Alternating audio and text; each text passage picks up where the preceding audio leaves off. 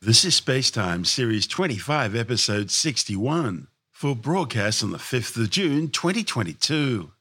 Coming up on Spacetime, a successful test for Gilmour's new Phoenix rocket engine, why the ice giants Uranus and Neptune are coloured differently, and a mysterious new type of magnetic wave discovered on the surface of Earth's core. All that and more coming up on Spacetime. Welcome to Space Time with Stuart Gary.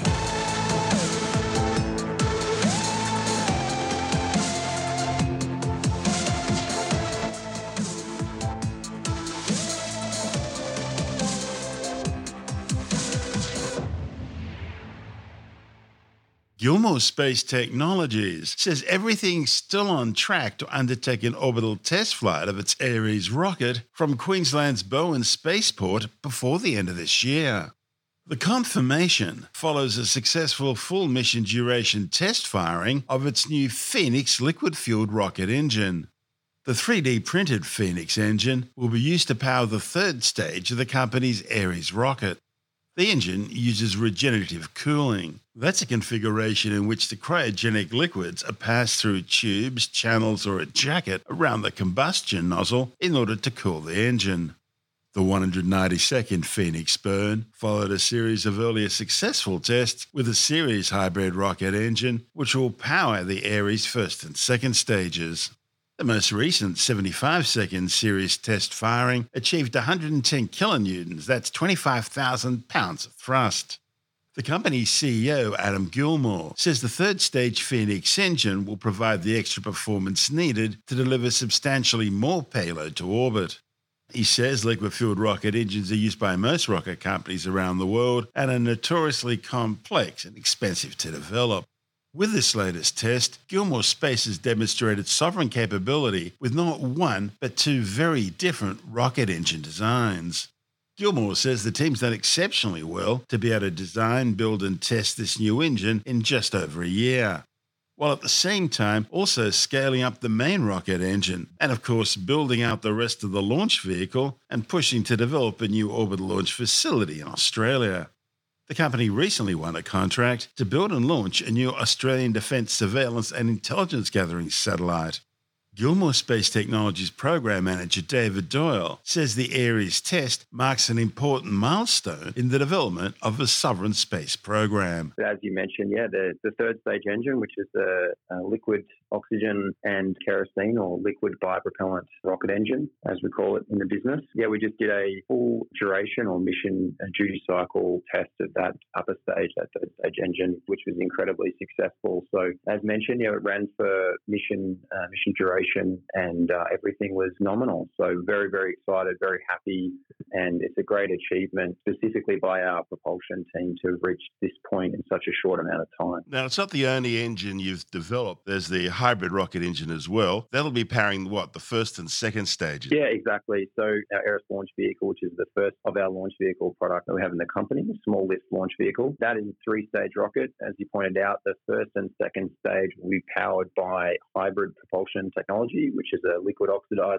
and a solid fuel as propellants. And then the third stage will have a single Kerolox bipropellant uh, rocket engine, which is what we just tested. And the reason for the uh, the different types of fuels is the third stage needs to be able to turn off and on. Uh, that's one of the reasons. Uh, so for accurate orbital insertion for satellite payloads, it's very useful to be able to phase the orbits and separate out uh, multiple payloads for deployment. And so that is one of the requirements for that upper stage engine. But for a liquid engine over a hybrid or, or a solid engine, it is a liquid is much more efficient. So to get to the extremely high velocities that we need to get to for an orbital launch vehicle, which really sets us apart from suborbital sounding rockets, that high velocity is best achieved through a very efficient upper stage engine. And so we made the switch to a liquid Kerolox engine, which does give us really high efficiencies. And that's why first and second stage can be a hybrid because we really need that oomph to get out of the Earth's gravity well and to get out of the atmosphere to minimize drag. And so we can afford to use a slightly less efficient propulsion technology like hybrid, which is high thrust, but then also very low cost and quick to manufacture, which is why we went that pathway on the first and second stage. Tell us about the rocket itself, the launch vehicle. In terms of an overview, Eris is a three-stage rocket, as we mentioned, roughly 23 metres tall, so pretty tall, and two metres in diameter for the first stage, tapering to one and a half metres in diameter across the second and third stages as well. In terms of development, pretty much everything has been designed, developed, and a lot of it is being manufactured by Gilmour Space Technologies in-house. Um, we have an extraordinarily large supplier network here in Australia with a lot of companies who've never worked in the space industry before and really want to, to tool up and, and get involved. And so we've worked very closely with them over a number of years to be able to get to this point and bring them on the journey. We also have a few international suppliers that we work with, mainly in Europe and the UK as well. We bring all those together and the work we do in, in-house to be able to design and, and manufacture the Eris vehicle. In terms of progress, where we're at at the moment with these recent tests we're beginning to close out the, the final subsystems, so sections of the of the different uh, propulsion systems, structures, airframes, mechanisms, avionics, software, doing all of our final tests in the lead up to final assembly and integration and what we will call a stage or vehicle level testing to occur later on this year. So we're across those final tests, nearing the point that we'll transition to testing out at our launch site in northern Queensland towards the end of this year. Now, the original plan was to launch launch your first orbital payloads this year. Is that still likely to happen? Look, I'd say uh, we're still on track to be able to achieve that. There's obviously a number of factors that go into it. Extraordinarily complex and difficult, both technically and in other areas in terms of you know, regulations. There's a lot of new things that the industry, government, state, and federal governments have to sort of work through for the first time, as well as us on the technical side. And there's a lot of factors at play here that could potentially influence that and push that in, into 2023. At this point, we're still on track to be able to achieve our aim and vision of getting away an orbital attempt this year. But like I said, there's a lot of different variables here in this equation. So let's cross our fingers and hopefully Australia can get to to orbit this year. What sort of payloads are you expecting to launch? We have our first design variant of the Eris launch vehicle, Block 1 as we call it. We've also got a, a second major design variant in the works at the moment, Block 2. The Block 1 variant, which we'll be launching this year and, and next year as well, carries in the order of 100 to 150 kilos to low Earth orbit. The Block 2 variant, which will be online in the next few years, will be able to take up to a 1,000 kilos to low Earth orbit, so quite a substantial upgrade in terms of the capabilities. But we're still targeting that smaller sub 1,000 kilo class satellite, which is where we see the majority of the market demands early in this decade, certainly. And we're seeing a lot of interest domestically and internationally as well with satellite customers. And Bowen's still the location of the preferred launch site at this stage? It is, it is. Yeah, no, things have been progressing extremely well for us up there. So I think the last time we we uh, we touched base and spoke, we were early stages and looking at mainly regulatory approvals, and we hadn't progressed with um, civil construction. So at this point in time, we started the civil construction process out on the, the launch site, and that's been progressing uh, very very well. Working with a, a, range of local companies up and in the area to support us in that activity, and we are definitely on track to be able to have an operational launch site this year, which is really exciting both for us but um, also for the for the region who have been really really supportive and really excited to see this type of industry come to their their locale. Uh, but no, things are progressing really well and very happy with that. But again, I'll always caveat with there's a lot of variables here. There's a lot of uh, hurdles that are yet to be navigated, and a lot of these challenges and hurdles are the first of type for not only Gilmour Space, but but also for local, state, and federal governments as well. So yeah, got a bit of progress to be made there, but things are things are moving along very well. What does it take to build a, a rocket launch pad? What's what's involved there? There are all sorts of components, I guess, from a hard stand through to launch towers and vehicle assembly buildings and fuel storage, and what's all that involved? Well, you've got most of the constituent components there. Maybe you know more. The launch site is really made up of, as you mentioned, a launch pad, concrete hard stand, not too dissimilar with the sort of thing you'd see at an airport or airfield. They're towers that interface with the, the rocket so that, that the um, transporter erector, which moves the rocket out to the, the actual pad, puts it into the vertical, and then bases the rocket for umbilicals for you know all of the propellants, the power systems, data systems, and so on and so forth. We have fluid storage area adjacent to the launch pad, which houses all of the, the propellants, the, the gases for the um, for the rocket. Um, water uh, for the water deluge system for sound suppression and, and other reasons. Uh, and then not too far from the pad, we have our vehicle assembly building, which is basically a, a, big shed which, which houses and protects the rocket and rocket parts, as well as provides a place for people to, to work on the rocket out of the elements and um, for the payload to arrive, be processed by the payload customer and, and ready for integration into the, the top of the rocket in the horizontal. That all gets done in the vehicle assembly building before being rolled out to the tower. And then there's all of the, uh, the associated control and uh, management and uh, oversight um, functions that are contained within in the, the launch control center, which is basically comprised of the turret style setup for execution of operations on the launch site. So that include all of the commissioning, testing, and pre-launch operations, the launch operations, monitoring of the vehicle and ground systems uh, post-launch as the vehicle stages and moves up towards orbit, and then all of the, the functions associated with delivering a safe and effective range. So that's interfacing with air services Australia, Queensland Police, federal agencies like the Space Agency, AMSA and um, a, a, myriad of other organisations and external stakeholders within the local and broader community and even international community that go together to, to deliver a successful and safe launch. With that, we also have uh, responsibilities to maintain security in the site as part of general operations, but then also during launch activities as well. So there's all of the infrastructure associated with that that go around and wrap and secure the launch control vehicle assembly building pad and, and other functions on the site. And then you've got other things like um, communication, so um, telemetry ground receive stations that are co-located and, and connect into communications infrastructure and, and those sort of the backbone elements. Space is hard. It's difficult. Yeah, it is. It is extremely. There is a James Gilmour, our um, launch site lead here and, and co-founder, loves to say there's a lot of wood to chop so I think that's a that's a perfect way to put it across the board. There is a lot of wood to chop. But you know, I think there's some technical challenges that we've navigated and overcome, and there's, there's still some regulatory uh, not challenges, but just effort that needs to, to be undertaken by all parties. But I think there's largely known known and understood effort, and it's just what we need to get through and move through. So it's certainly exciting, and, and we're very much getting down to, I guess, the final thrust towards to getting out to the launch site and rolling out a fully assembled integrated launch vehicle for a launch attempt later this year. That's David Doyle, Program Manager with Gilmour Space Technologies. And this is Space Time. Still to come, why the ice giants Uranus and Neptune are coloured differently, and the discovery of a mysterious new type of magnetic wave running along the surface of the Earth's outer core. All that and more still to come on Space Time.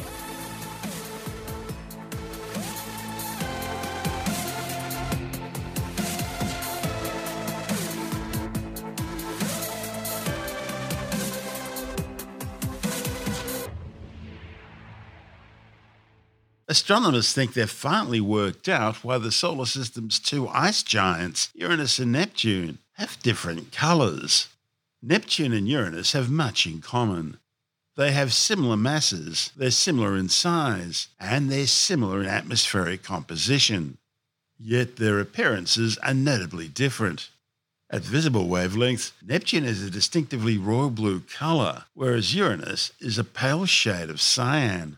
Now, a report in the Journal of Geophysical Research Planet suggests there's a layer of concentrated haze which exists on both planets that's thicker on Uranus than a similar layer on Neptune, and therefore whitens Uranus's appearance more than Neptune. The findings show that this excess haze on Uranus builds up in the planet's stagnant, sluggish atmosphere, and therefore makes it appear a lighter tone compared to Neptune's deep royal blue. If there were no haze in the atmospheres of Neptune or Uranus, both would appear equally blue. The new findings are based on a model developed to describe aerosol layers in the atmospheres of the two ice giants.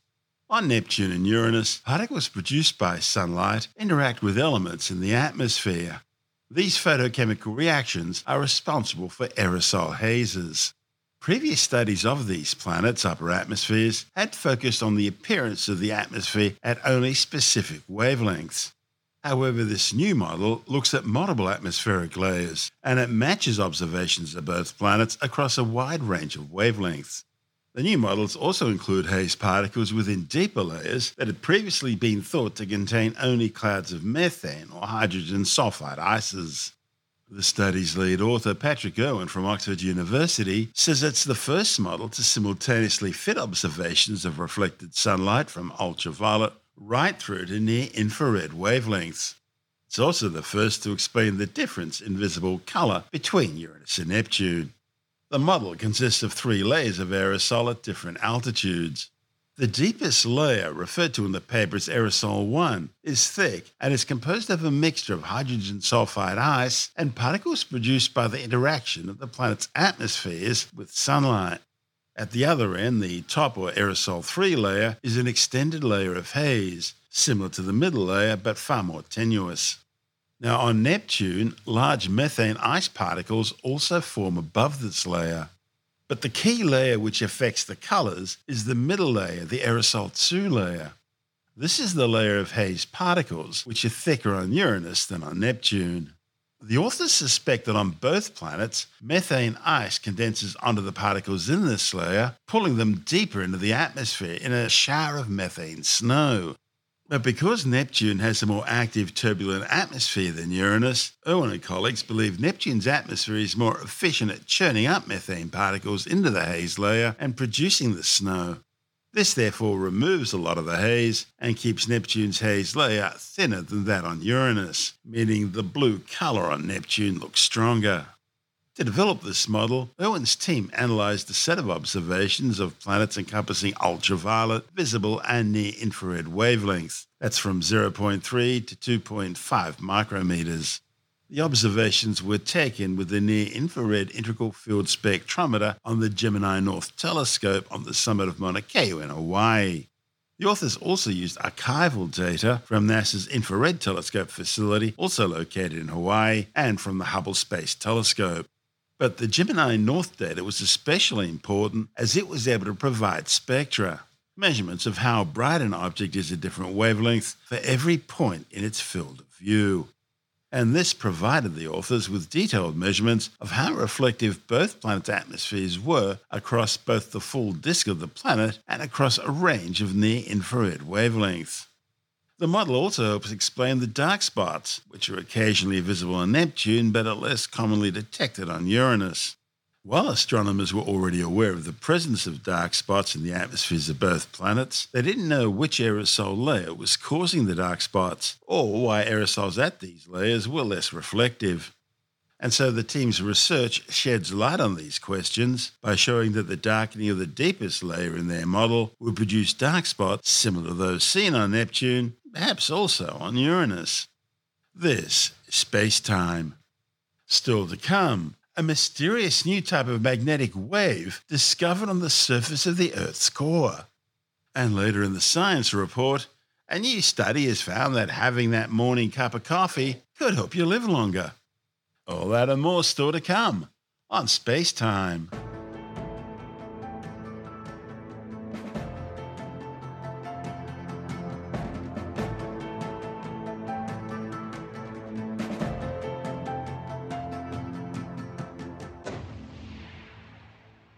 Scientists have discovered a mysterious new type of magnetic wave that sweeps across the outermost part of Earth's outer core every seven years. The findings, reported in the Journal of the Proceedings of the National Academy of Sciences, are based on observations obtained by the European Space Agency's SWARM satellite mission. The trio of SWARM satellites were launched in 2013 to study the planet's magnetic field.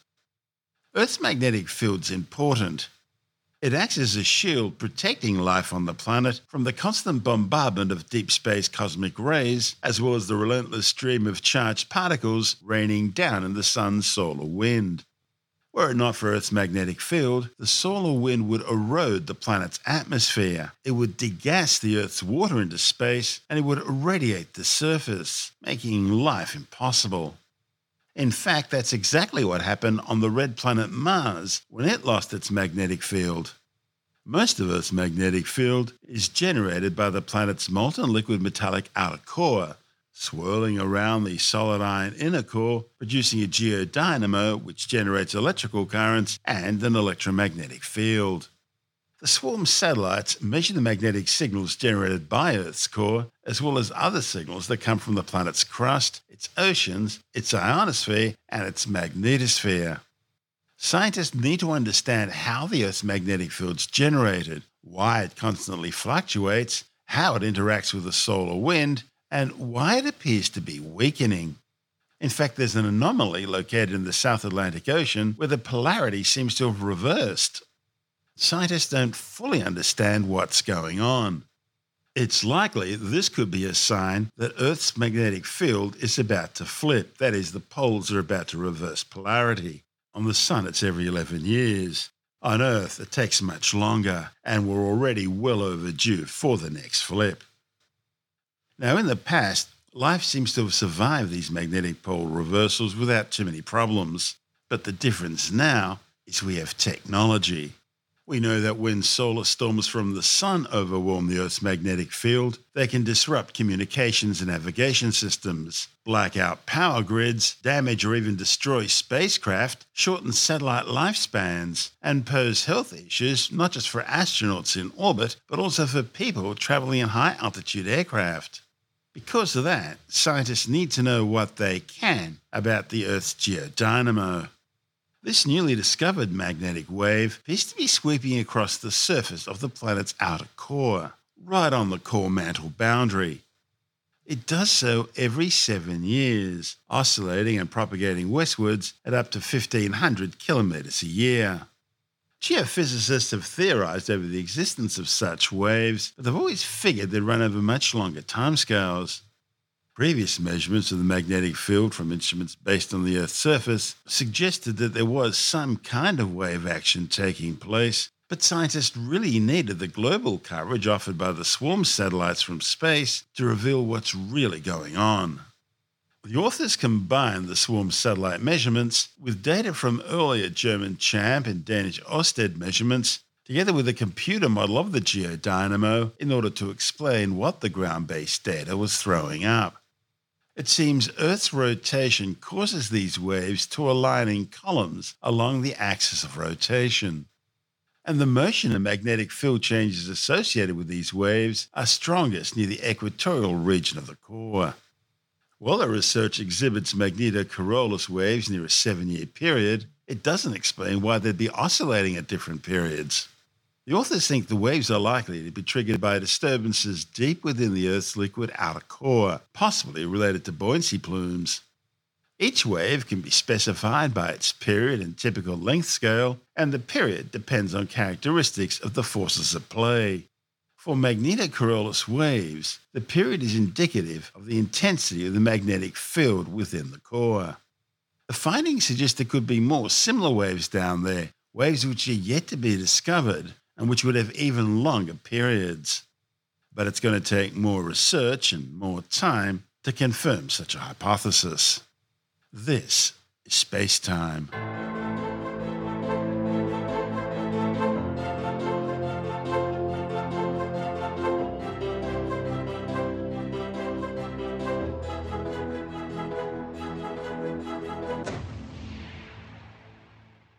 And time now to take a brief look at some of the other stories making news in science this week with a science report. A new study warns that far more Australian reptiles are facing extinction than previously thought. A report in the journal PLOS Biology shows that a large proportion of reptiles have been missed in previous assessments of extinction risks, and reptiles in Australia are among those most in peril. The authors developed a new learning tool that could assess the over 4,000 species of reptiles that were previously unable to be prioritized for conservation due to a lack of data. And they found species rich groups, such as geckos, cobras, mambas, coral snakes, and others, that are probably far more threatened than the global reptile assessment currently highlights. And these groups need to be the focus of more conservation attention. Scientists at the US Department of Energy's National Renewable Energy Laboratory have created a new record setting solar cell capable of achieving 39.5% efficiency. The new triple junction cells are more efficient and have a simpler design than existing solar panels. They do this by using a gallium indium phosphide top junction, gallium arsenide with quantum wells in the middle, and a bottom of lace mismatched gallium indium arsenide. Scientists say the new cells will be useful for a variety of new applications, such as low radiation environment spacecraft, still achieving around 34.2% efficiency thanks to thick quantum well superlattices. Now, by comparison, the best commonly used photovoltaic panels available today have around 22.8% efficiency. A new study has found that having a cup of coffee in the morning could help you live longer. Findings reported in the journals of the Annals of Internal Medicine show that drinking between one and a half and three and a half cups of coffee per day, either sweetened or unsweetened, could reduce your chances of dying over the seven year period of follow up observations. Now, the findings were less clear for people who are using artificial sweeteners. And accompanying editorial cautions, however, that while coffee has qualities which could make health benefits possible, there are also many variables in the study, like socioeconomic status and diet, which would make it harder to determine if it was the coffee which was the true cause of the reduced chances of death. Okay, time for what might well be the silliest story of the week. Despite a mountain of indisputable evidence proving that astrology is a swindle with no scientific backing, and the livelihood of people prognosticating it is dependent on the gullibility of stupid people, there are lots out there who keep pushing this pseudoscience in the hope of making money from the foolish. And now, as Tim Mendham from Australian Skeptics tells us, they have a new cookbook fine tuned to match the taste buds of your star sign. The gourmet cookbook for astrology lovers, in which he sort of talks about different recipes that will suit different star signs. And of course, there are 12 different star signs, which they always leave out Ophiuchus, which is the 13th star sign, but you can't divide 13 evenly. Well, even the 12 aren't divided correctly. That's exactly right. I mean, of, I think it's one of them is a Libra or Scorpio, which only seven days long, but of course, it's allocated the usual 28 days or so. On the sun sign astrology, that's what this is. It's sun sign astrology, which is the cheapest version of astrology you can get. Not that the others are that much better. But it always strikes me as interesting It's surely one person on the end of a star sign is closer to the next star sign than to the early part of the star sign. It's just saying that certain foods will suit certain star signs, which is absolute garbage. The astrology base is uh, so so. What I loved was that they made the amazing comment that some of the world's best known chefs are born under the sign of Cancer. And my feeling is that's probably some of the worst also born under the sign of Cancer. Some of the world's best known chefs are probably born under every other star sign you can think of. The lack of intelligence that is seen, the lack of, sort of logic. The most sensitive taste buds. I can't believe, you know, fair enough. I don't know yeah, they didn't go through all the different star signs. I'm disappointed mine was left off. Now, I'm Sagittarius, and it's to see that I like to try exotic things because I have a sense of daring and adventure. No, I don't like exotic things. I, I like very basic foods. Well, that's probably, Stuart, because you're not Sagittarius. You know, according to the precession of the equinox, which your listeners will know fully well, means that all the star signs are shifting through the sky over a period of 25,000 years. So every 2,000 years or so, it shifts through a whole star sign. Because the silly Babylonians. Those down Babylonians. It just means that not only is astrology rubbish, the star signs aren't the same size, they miss out the 13th star sign. They're also not there anyway. You're not in the star sign you think you are, and you don't like exotic dishes full of spices and that sort of stuff. It's a wonderful extension of the total silliness, but it reinforces the belief that astrology is real, unfortunately. Why are they always renowned or famous if you've never heard of them? Well, we're not going to say a complete loser of a psychic medium no one's ever heard of has put out a book. I mean, if you look up Australian psychics, everyone is Australia's best psychic. They might use a little variation on the words. But you go through look at a lot of the, especially the, the, media profile ones. They're always the best, and you, you can't all be. Yeah, it says here people who are allegedly born under the star sign of Libra tend to like sweet things, rich foods, sugary textures. Yeah, I like sweet things, but I also like gourmet foods, and I, like, I don't mind exotic dishes. I don't mind a bit of spice, and a bit of uh, chicken on my curry is always nice. That's Tim Mendham from Australian Skeptics.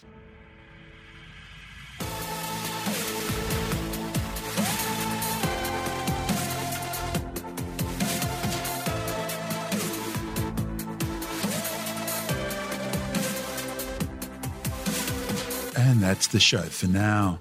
Spacetime is available every Monday, Wednesday, and Friday through Apple Podcasts, iTunes, Stitcher, Google Podcast, Pocket Casts, Spotify, Acast, Amazon Music, Bytes.com, SoundCloud, YouTube, your favorite podcast download provider, and from spacetimewithstuartgary.com.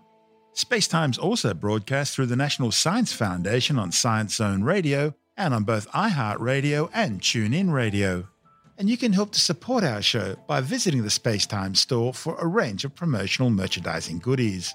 Or by becoming a Spacetime patron, which gives you access to triple episode commercial free versions of the show, as well as lots of bonus audio content which doesn't go to air, access to our exclusive Facebook group, and other rewards.